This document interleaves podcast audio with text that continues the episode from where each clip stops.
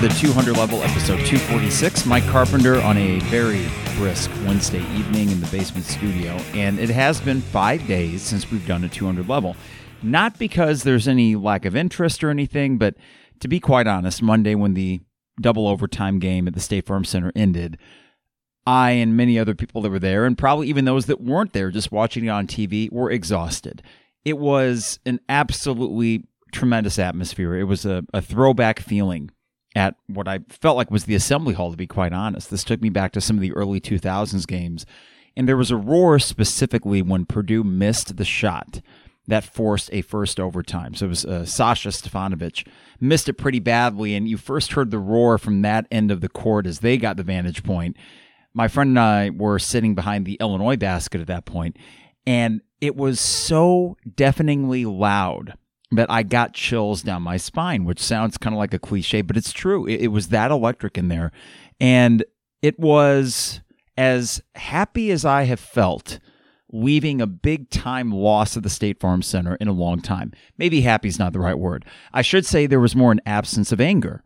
And I was thinking about what to call this podcast and whatever's showing up on your dashboard or your phone may be different than what I'm, I'm thinking right here and right now.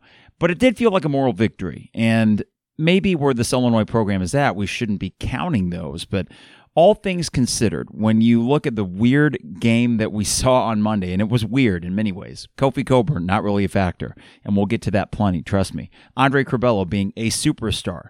We'll talk about that plenty, trust me. Um, all these things mixed with a game that just felt like you were always chasing. And that if Illinois would have won, it would have been a game that they stole. And I would have been plenty happy for Illinois to steal a win. Trust me, I would have been feeling amazing the rest of the day and would have hopped behind the microphone right after the game to talk about it. But yeah, we're sitting here five days after the last podcast, and it does feel like the rest of the season is kind of laid out for this team. And that's not to say that anything is predetermined or that this is a team of destiny. I don't necessarily believe in that, but I do think that the way things set up for them is pretty advantageous the rest of the way, including this Big Ten schedule and including the stretch of games that are coming up here. So, is there such thing as a moral victory for a team that is now ranked 17th in the nation and lost at home to what is it, seventh in the nation and number four on KenPom? But I think Purdue is ranked seventh. Ugh, I'd have to check the AP poll, but they looked every bit their ranking. And to be quite honest, I think Illinois looked every bit of their ranking on that Monday.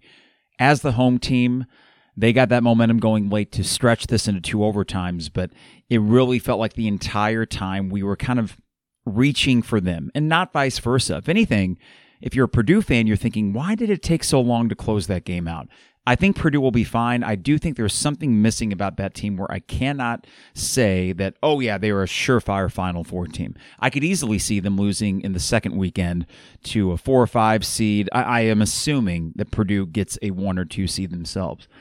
And I could see them losing in frustrating fashion because there's some sort of it factor that I'm not quite buying with that Purdue team, but they are balanced. I mean, they have everything that you could want, offensively, especially.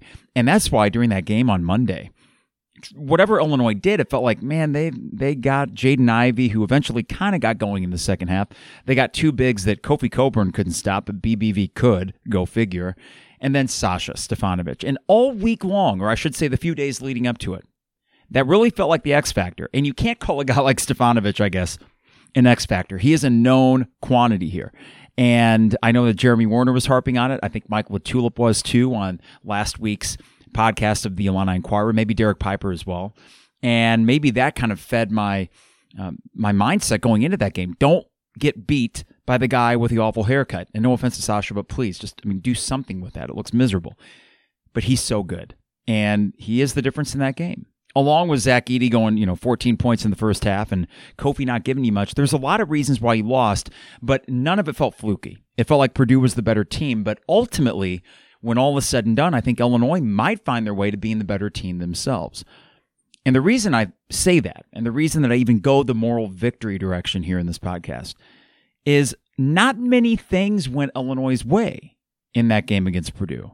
Not many things. Eventually, they started hit some threes late, which turned this into an actual game. But as I'm looking at the uh, chart here on KenPom, they basically have a win probability chart. And Purdue, with as little as a minute left in regulation, had a 72.6% chance to win that game with as little as a minute left. I mean, I remember looking at my friend and thinking, what is our cutoff here? Like, is it a three possession game with a minute to go where we start trying to walk around the concourse to get closer to our parking lot? And then, boom, you go to overtime. You look at the first overtime, Purdue with as much as a 75% chance to win with 30 seconds left in that overtime. And then you get to the second overtime, you somehow force that, and then they close it out. But that's just one indicator of how that entire game, it felt like we're chasing we aren't getting the shots to drop. Kofi's only playing 20 minutes, and when he's out there, he's not his normal Kofi self.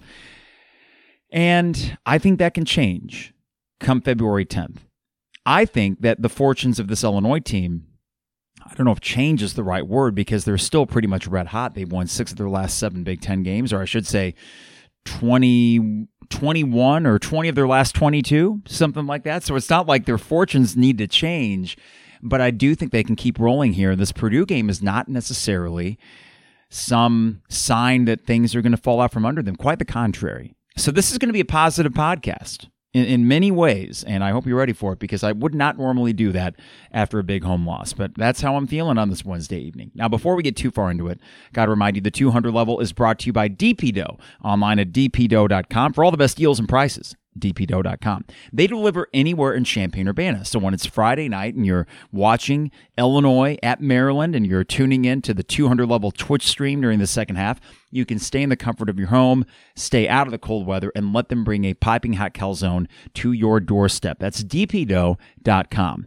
Fourth and Kirby online at fourthandkirby.com. Vintage inspired Illini apparel hoodies, crewneck sweatshirts, and t-shirts, and you still got at least, and hopefully more than that, two months of Illini basketball. So go over to fourthandkirby.com and get the swag that you're going to wear to the State Farm Center the rest of the year. That's fourthandkirby.com. Also, Rector Construction, R-E-C-T-O-R construction.com. All your home exterior projects, and while it is miserably cold right now, doesn't mean you can't get a free estimate on any home exterior project at rectorconstruction.com. These guys are expert craftsmen. There's great customer service, and they'll get back to you pretty quick on this and, and, get you a quote or an estimate so you can work with that. I cannot recommend these guys highly enough at rectorconstruction.com. And finally, State Farm agent Brian Hanson online at brianismyguy.com. Life, auto, home, business renters, you name it. Brian is my guy and he can be your guy as well. That's Life Auto Home Business Renters. Yeah, I already gave you the list. We do homeowners and auto, and it's a really good State Farm price, of course, but they just made the whole process easy, so I can't recommend Brian and his staff enough at brianismyguy.com. Illini Inquirer and the Champagne Showers Podcast Network partners with the 200 level. So let's get back to Monday. And the game at the State Farm Center and the, and the crowd was absolutely electric. I, I, mentioned that in the opening segment, and I want to repeat just how freaking awesome it felt in there. As my friend and I were driving to the State Farm Center, and then, by the way, the lines were pretty long outside, and it's a good thing that the pregame ceremony went a little bit longer. They had a, a chorus sing, lift every voice and sing, and then they did the national anthem. They did that for Martin Luther King Day, those two songs. And it was good because that gave people time to get in. And by the time the game tipped off, it looked like most everyone had gotten their seats. So that's the good news. And we were kind of waiting early on for the big moment to get things going. And it really got going when Illinois took a 24 to 20 um, lead. And I thought at that point, as early as it was in the game, that that did feel like a tipping point. Now, what happened next was Omar Payne got a flagrant. And we could say that that changed the momentum, but even if it was more of an acute momentum changer, I think that Purdue would have made their run no matter what. However, did it need to be 17 to nothing? Probably not.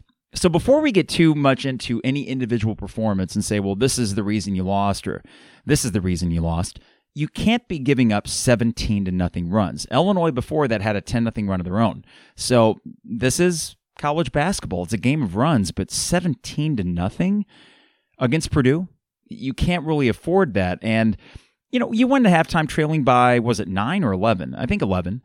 It felt more like the Seton Hall game in 2000. And if I recall that, I think Illinois was trailing by as much as 18 at halftime to the point where, as a 15 year old, I think I was 15 at the time, 14, sorry, I was in eighth grade. And I asked my dad at halftime, can we leave? And he's like, what are you talking about, leave? He's like, it's basketball. Anything can happen. Well, he was right. Illinois forced overtime and won in an all time classic. Now, I had the same sort of thought going into the second half, and not just wishful thinking. I really did think that, okay, this Illinois team has shown me that they probably are not just going to lay down and let Purdue kind of cruise to a victory here in the second half. And within the first media timeout, Illinois got it within six. And I thought, my God, you, we do this exercise on the 200 level when we do these live podcasts, how each and every four minute increment in the second half did you either gain on your margin, right? Or did you lessen the other team's margin themselves? And, and that is to say, if Illinois is trailing, can you take that eight point deficit to a five point deficit by the next media timeout? Or if Illinois is winning, can you expand on that by the next media timeout? They did that. And then there was a little bit of a back and forth, and then you get within the eight minute mark, and then Purdue, I think, goes back up maybe eight or nine points, and it just felt, I don't want to say hopeless at that point, but a bit of a stretch. And then Andre Curbelo was Andre Curbelo. I want to start with him because outside of just the great atmosphere at the stadium and the fact that it felt like a, a heavyweight match for much of that game, even with Illinois not giving their best shot for much of it, Andre Curbelo is a superstar, and he looked every bit the kind of guy that we thought we were going to get this year. And I don't think it is presumptuous to say that we are going to get more performances like that and less performances like the one you saw early in the year. This is a team at a different juncture, and I think Curbelo is a smart enough player to recognize that and to know that what he was doing against the likes of Marquette, he does not need to do now. He has the full complement of players and that he can be Andre Curbelo. Now, that's not to say that he needs to be passive. And I thought when it came out at about what 10 a.m., 9:45 on Monday morning, I thought, wow, okay, Curbelo's playing. That's great news. It gave me a little bit of jolt of energy. But I thought just play seven or eight minutes, pass the ball, dribble. That's all you're asking him to do. So Trent Frazier can at least be full strength and not be gassed by the end of it. And that's what it felt like for the first half. Curbelo finished the first half with, I think, two points and an assist, some pretty good minutes. He looked like he had a bounce in his step. He didn't really look rusty. But the question still was, how much is he going to play in the second half? And my God, um, it didn't feel like he was forcing much. There was a three pointer, which you wish you could have had back, that of course he missed. He's still not a good three point shooter. But for the most part, everything else came naturally for him. And we were on that basket. We were behind the Illinois basket in the second half and overtimes. So we got a bird's eye view of everything he was doing. And it felt so much like the Curbelo that you saw last February and March. He's a superstar. Uh, that's all there is to it. We know the intangibles, we know the it factor, but at the end of the day, he's just a great basketball player. And to do that, after apparently, Brad Underwood said he had practiced twice the conditioning's not there, and he did all that. It's special. I wish we could have gotten the win because that would have been a sort of was it Clyde Frazier, the Knicks player, Walt Frazier? Ugh, I forget. It was the Knicks player that came back in Game Seven, of the NBA Finals, and that's a historic NBA moment. Even though I can't remember his name necessarily, but it could have been on a much smaller scale that for Illinois, we would have looked back on this game specifically as the Andre Curbelo game, and perhaps we still will. Right? If the season goes on and Andre Curbelo looks like the guy that we thought we were going to get all along, this is the turning point.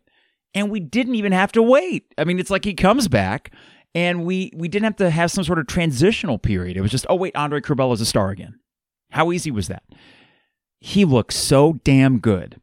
And it's not just that Andre Curbelo produces on the court, it's the fact that there is an energy and a positivity positivity that he brought back that while this team had it, you know, this team found it after that week in Kansas City where everything was floundering. They found it themselves, but there is a looseness to Andre Curbelo's game and to his demeanor and personality that kept this Illinois team loose despite trailing in that second half as much as they were.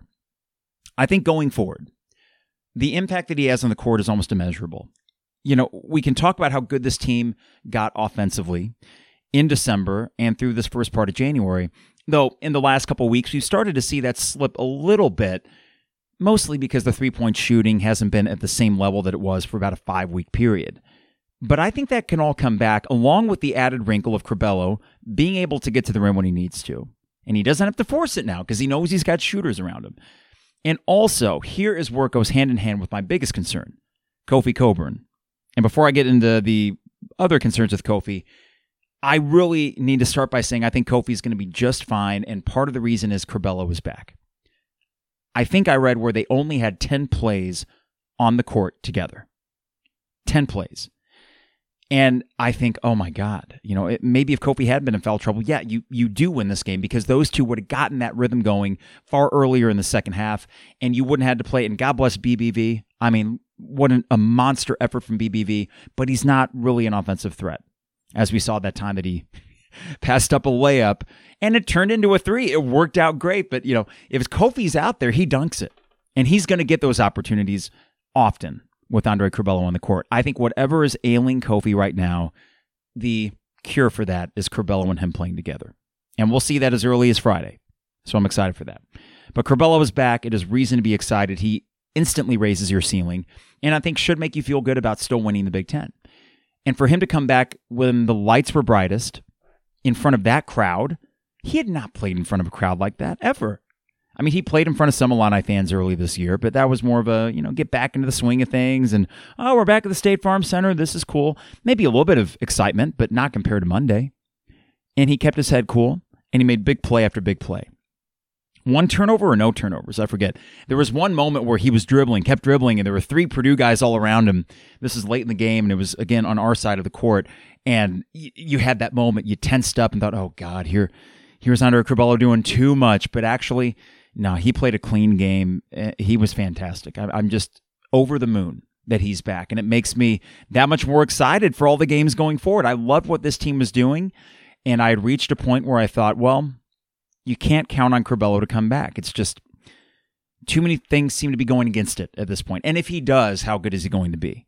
Well, he does that. Well, he's back, ladies and gentlemen. And hopefully the head injury thing doesn't rear its ugly head again and he doesn't have symptoms and he can just roll with it. I do think an encouraging sign is that he will be talking to the media Thursday morning.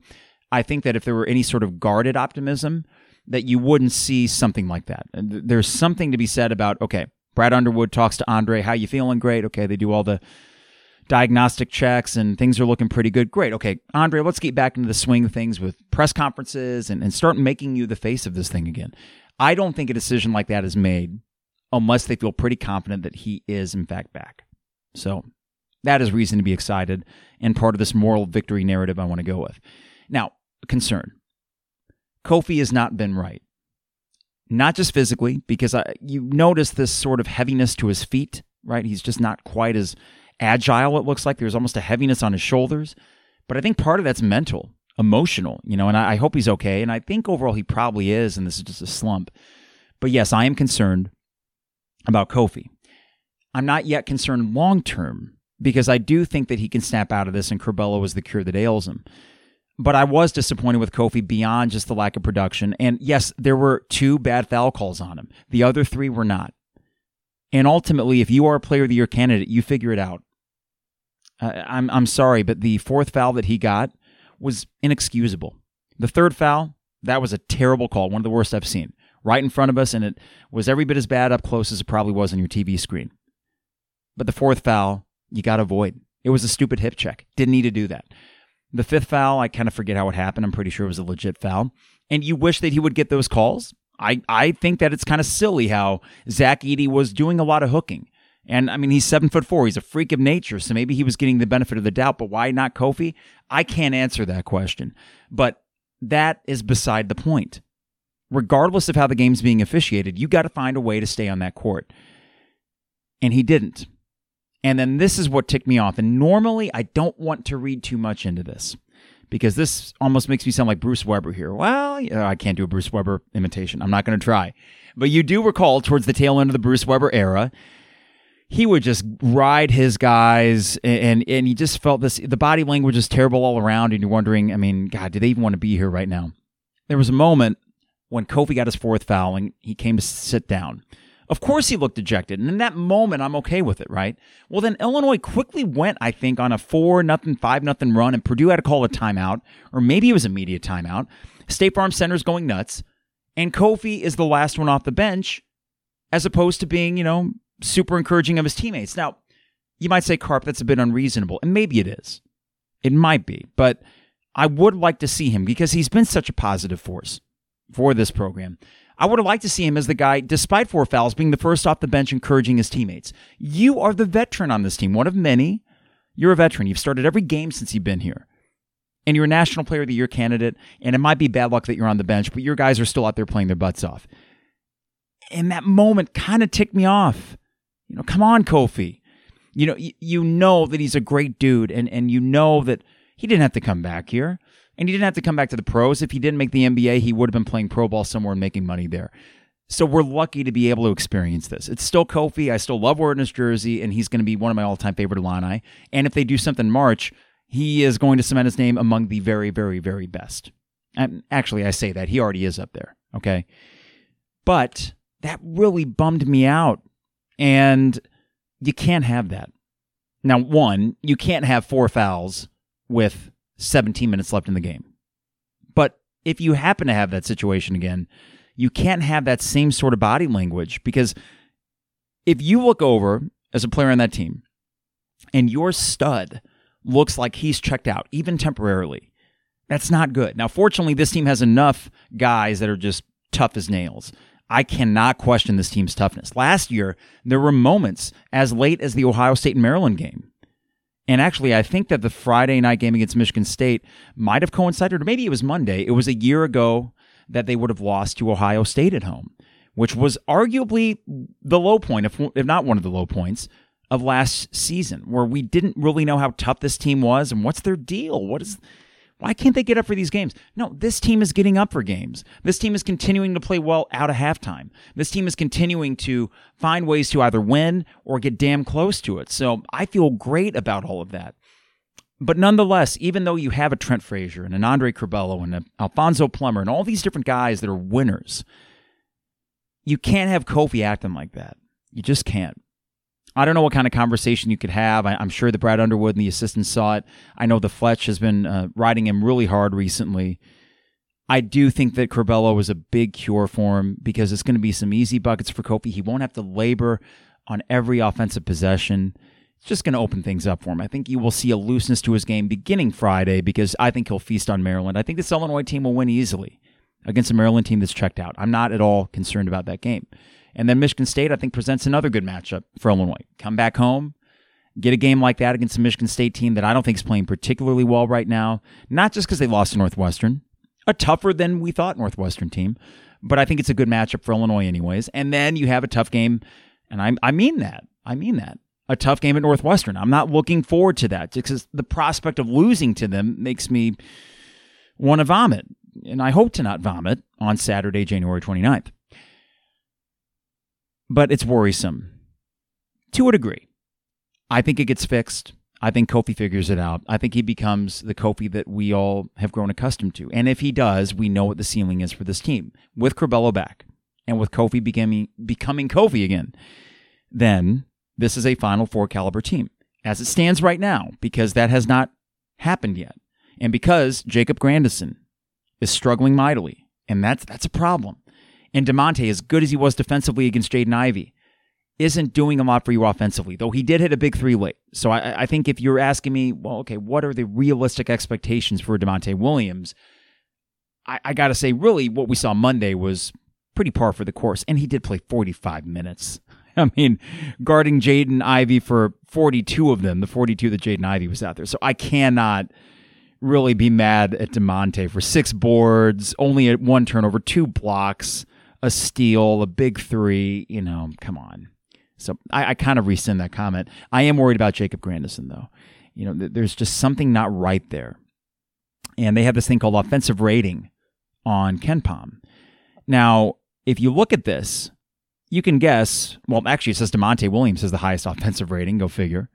Um, Andre Curbelo has the second. Trent Frazier, Alfonso Plummer, really high up there. Benjamin Bosmans-Verdonk, high up there too because he actually had an assist. He had a couple offensive rebounds. He had four points, two made two of his first free throws and then missed the other two. So I, I feel bad for BBV because when those first two went in, I looked at my friend like, oh my God. I mean, if he's making his free throws, we're going to win this game.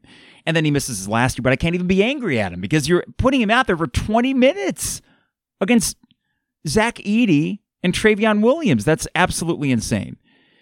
Uh, but than the two worst guys for you offensively. According to this rating, and you got to have a certain number of minutes to qualify for this, were Kofi and Jacob Grandison.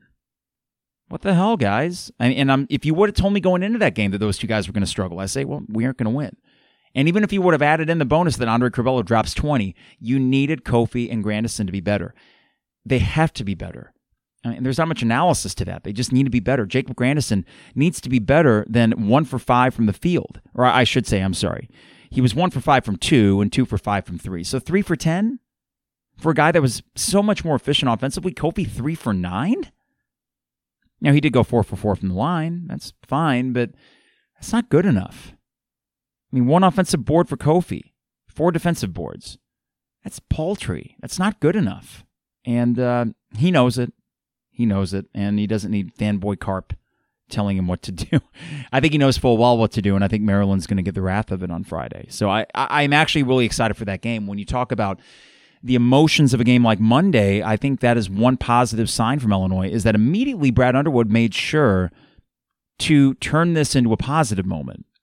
And you saw that in a video that they put up on Illinois basketball when he goes in the locker room and the things that he says to the team are basically, hey, keep your head up, you know? And, and then you see tweets from Trent and other guys afterwards, Alfonso Plummer, that sound more confident than ever. So if there is a best case scenario loss, I guess this is it, you know? And go get them back on February 10th. I think it's going to be a hell of a game. I think that our full complement of guys versus their full complement. Do I feel like Illinois is going to win that game? No, because Mackey Arena is incredibly tough to win at. But I can't wait. And if you do win, hey, no harm, no foul. You got one there and they got one here. Even Steven. Now, what does this mean for Illinois' Big Ten chances? I still feel good about that. And I want to start with the next three game stretch before we get into a bit of a gauntlet Maryland, Michigan State, Northwestern. Okay, so you're at Maryland, and right now KenPom still has a seven point win, but I don't think that factors in that Maryland is essentially given up on the season. They got killed at Michigan. I know Hunter Dickinson came back, but Maryland looks checked out. They they look like they're done. They know they got an interim coach that won't be there. They have some young talent, as we saw when they came here, but they're a mess. They're a mess, and they can go on these prolonged offensive droughts.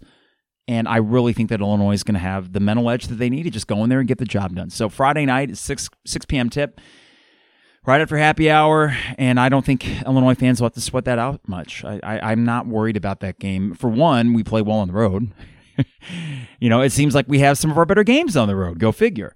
But for another, that's just talk about playing a team at the exact right time. A lot of bad things have, have happened for Maryland the last two weeks. And I don't think that they're really going to be a desperate team. I think they're going to be a tired team, and that's different. You know, a desperate team that's playing for their coach's job or something, that's maybe not one that you want to face. But no, this is a perfect time to play them. Tuesday, Michigan State at home. I prefer that as opposed to going to East Lansing just yet. Yes, play them at home. I think that's a favorable matchup for Illinois. Michigan State still figuring out the point guard position. They got some tweeners that are athletic and might give Kofi some trouble. I mean, Kofi's had trouble defensively against anybody recently, which is concerning. But um, I do think overall that you have the edge in that matchup. And you also have the mental edge that Brad Underwood can play with these guys. They have not beat Michigan State since Brad Underwood's second year. And that's the worst stretch against any Big Ten team. So you got rid of that Maryland monkey on your back on January 6th and I think you'll do so again on this Friday, January 21st. But Mich- Michigan State's the one team out there in the Big Ten that you've not beaten consistently. So, okay, hopefully that plays into Illinois' favor. And then Saturday at Northwestern. That's next Saturday, the 29th. So I think this all works out. And I think you need to go 3 0 because then comes a three game gauntlet, two of them away. Now, Wisconsin is at home on February 2nd. I don't know how they're doing it. KenPom still doesn't believe in Wisconsin as an elite team. They have them 25th, but that doesn't mean that Wisconsin can't stack some wins in the Big Ten. And right now, KenPom has them projected to go 14 and 6 with their losses at Illinois, at Michigan State, and at Indiana, and then Purdue at home. They don't have to go to, well, they already did go to Purdue. What am I talking about? They wanted Purdue. And I, I, look at the schedule for them. I mean, they're sitting there at six and one in the Big Ten as well. Their one loss is at Ohio State, and they lost pretty badly. The other road games they won at Purdue, and then they won by one point at Maryland, and then they won by six last night at Northwestern. So I, I do think that they will lose another game or two on the road, but those road games are Nebraska, and that's going to be a win. Illinois, I think Illinois will still win that. Michigan State away, so hopefully Michigan State figures their stuff out. Indiana will be tough on the road. Maybe Minnesota. On the road at Minnesota, February 23rd can be a loss for them. And then uh, Rutgers away as well. I mean, I could see that. So, yeah, I do think there are stumbling blocks for them, but all of a sudden, I'm looking at their schedule and thinking, oh, crap.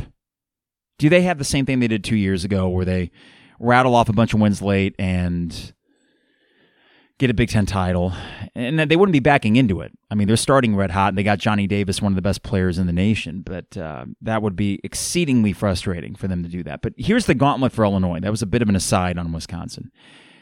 February 2nd, Wisconsin at home. Indiana on the road, February 5th. That's an early Saturday tip off. And then Purdue on Thursday, February 10th. You got to go two and one. I think you got to go two and one in that stretch. And that probably means one of those road games at Indiana is going to be tough. That team has been very competitive with Illinois in the last few years, and I don't feel great about that. Purdue, well, we know that's going to be uh, an absolute marquee matchup. I mean, that's going to be the game of the year, I think, and potentially one that can help either of those teams lock up at least a share of the Big Ten, even with seven games left on the schedule for Illinois. So these next six games, the first three, I do think they need to go 3 0. I think they will go 3 0. Maryland, Michigan State at home, and then back on the road to Northwestern. Okay, 3 0 gets you to 9 and 1. Let's say then you go 2 and 1 against the toughest part of the schedule, Wisconsin, Indiana, Purdue. That would get you to 11 and 2 with 7 to go. And at that point, I'm feeling extremely comfortable that you will win a share. Because what comes next? And it's tough. I mean, it doesn't get easy, but I could say the same for any Big Ten team. Northwestern at home, Rutgers away. Yeah. Michigan State away. Eh, okay. Ohio State at home. And then here's your final three Michigan on the road, which will be tough by that point. I mean, we saw it wasn't easy on Friday night when they came here. And then Penn State and Iowa at home. If you can somehow, some way, somehow, some way be 13 and 5, or oh my God, could you imagine 14 and 4 going into those final two home games? I think you're golden. I think a five loss team will get a share and a four loss team will get an outright. So their destiny is still in their hands, right? And we do get the benefit of only playing Wisconsin once here at the State Farm Center. That is a benefit. You got to win that game. You've got to put them behind you at least a half game here. And then Indiana is another one that I look at because the Purdue game we all know full well is going to be a classic. The Indiana game I'm looking at and saying, okay, not a trap game by any stretch, but that is a somewhat short turnaround after what will probably be a tough Wisconsin game. Can you get up about 48, uh, 60 hours later to play Indiana? We'll see but at least it's right there for him. And uh, I am excited to see how this team responds, and I think they'll respond well. Again, it is amazing how after a game like that, where we could have walked out, and some may have, and they would be justified in thinking this, man, we can't get over the hump against these elite teams, right? Well, keep in mind last year, this team won a lot of elite games. We just weren't in the building to see it, or we weren't on the road at a venue to see it. Think about that stretch run from late January all the way through the Big Ten tournament last year. Big win after big win, and many of them against top 10 teams. So there was a tweet earlier this week, and the guy's name escapes me, and that's okay. Basically saying that Underwood will be the next Mark Turgeon. He can't win the big one. Well, it's a little bit early to say that, and I know the Loyola game didn't help, but actually, Brad Underwood last year convinced me that no, I don't need to worry about him winning big Big Ten games. He did that time and time again, and will continue to do that down the stretch. And don't forget that the trend for Brad Underwood teams, they play great from late January on in the Big Ten. We already have this advantage of a 6 1 record in conference. And there's no reason for me to think that despite the schedule getting tougher, that this team won't get better along with it. So I do think that overall this team will still find their way to a Big Ten title. It won't be easy, and the Purdue game would have all but locked it up. I mean, if I'm being honest, I think beating Purdue Monday would have kind of set you up for at least a share, even if you stumble once or twice later on. Now, this means you got to be a little bit better. You maybe can't afford two out of nowhere losses. Maybe you can only afford one, and you're going to have to get a really big road win or something like that. But if I look at the home games going forward Michigan State, Wisconsin, Northwestern, Ohio State, Penn State, and Iowa. Got to win all of them. And I think you will because none of those teams are going to be as tough of a matchup for you as Purdue. And what you did at Purdue at home taking that game to two overtimes with as many things going against you as they were. I think that if I'm doing the transitive property thing, that tells me this team will be fine at home. And that would get them one, two, three, four, five, six. That would get them to 12 Big Ten wins. So, can they get three more on the road? When your road games are Maryland, I think that should be one. Northwestern, that should be two. And then Indiana, Purdue, Rutgers, Michigan State, and Michigan. Can you get one out of those four? Sure. I think so. I think you get more than one out of those four. So hold serve at home, as Sean Harrington often says, and he does the plus minus chart that's helpful. And despite the loss to Maryland, Illinois is looking good because they already have three road wins in the Big Ten. Uh, just keep winning on the road and hold serve at home, and it'll take care of itself. And it's easier said than done, but I think the trend for Brad Underwood's teams at this time of year make me feel pretty good that they will still find their way to at least a share of the Big Ten title. And I do think that that can include a win at Purdue. Final point. Let's say you lose both games to Purdue and you either get a share, or let's say you get the outright, and then Purdue fans are thinking, ah, this sucks. We were better than them here's how I would view that. And I'm already kind of rationalizing this in my mind. What you did last year and what you accomplished deserved a Big Ten banner. Winning a Big Ten banner this year, even if you lose to Purdue twice, which is a possibility, right? It is. I would look at that more as a summation for three straight years of high level Big Ten success. And yes, Purdue could say, well, it's kind of an asterisk. You know, we beat you twice. Listen, this has happened to Illinois before, too. Back in 89, Indiana won the Big Ten title. Illinois beat them both times. And yeah, hey, no big deal. You got to the Final Four, but I mean, that's one of those things that if you tell a younger fan, yeah, the '89 Flyin' Illini didn't even win the Big Ten, they might be surprised by that. I mean, this happens. So don't take, don't feel bad if that's what happens. If you lose both games at Purdue but still win the Big Ten, well, that's how that's how it goes sometimes. If you're Purdue, don't lose to freaking Rutgers on a last second shot. If you're Purdue, don't lose at home to Wisconsin. As good as they're playing, don't do that. And as good as Purdue looked Monday, I do think that they are due for Purdue is due for another couple blips. And then you had the Illinois game on February 10th, which may tell the tale. Okay, before I get out of here, there was something that happened on Sunday night on Twitter. And, uh, you know, it, you might be groaning already. A Twitter conversation, I know it's ridiculous, but wanted to just kind of clear the air here. Myers Leonard came back on Monday he donated $500,000 to the Ubben renovation. Now, what happened on Sunday was this news came out, and I kind of rolled my eyes and groaned, thinking, oh, is, is this the time? For a few reasons. One of them was Martin Luther King Day. It felt like, I don't know if this is the right time to do it.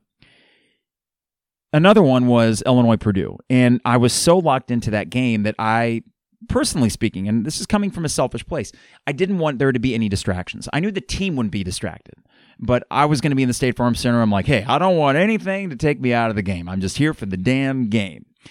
But then there was also the factor on Saturday that there was a synagogue that was held up and there were hostages in there. Fortunately, no one was hurt, but it was, of course, an act of anti Semitism. So I'm thinking, okay, Myers Leonard a year ago basically lost his job in the NBA because he used an anti Semitic slur on a video game stream. And I think it was on Twitch, maybe. I'm not sure. But regardless, he has paid a heavy price for it.